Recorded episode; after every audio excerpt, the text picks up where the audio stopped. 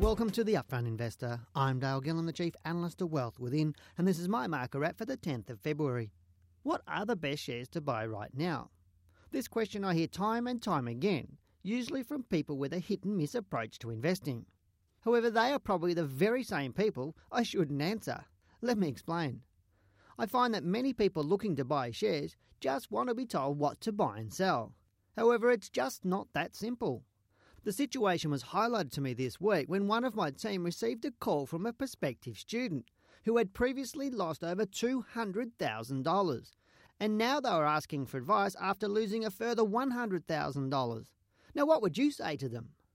Now, firstly, I can't comprehend losing that amount of money because if you know what you're doing, then losing that amount of money is inconceivable. Further, if I told them what to do, would they follow my advice? Now, evidence suggests not.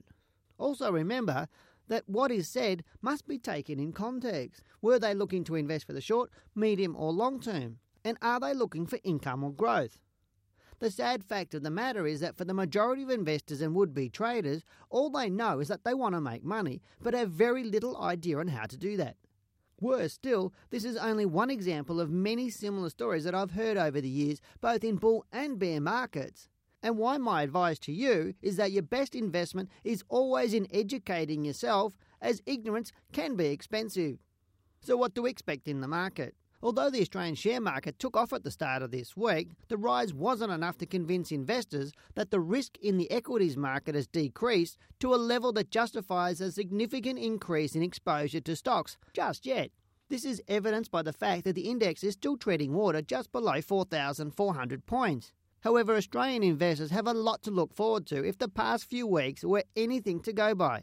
If the market continues to unfold in a predictable fashion, I believe the next six to eight weeks will shape the equities landscape for the rest of 2012, with some nice trading opportunities setting up in a number of sectors, including energy and resources. That said, we may see a roadblock in the short term until the European leaders find a solution for Greece. But I've always said that a wise investor doesn't follow the news, but instead has a plan for their portfolio. I'm Dale Gillham, the Chief Analyst at Wealth Within, and that's my market wrap.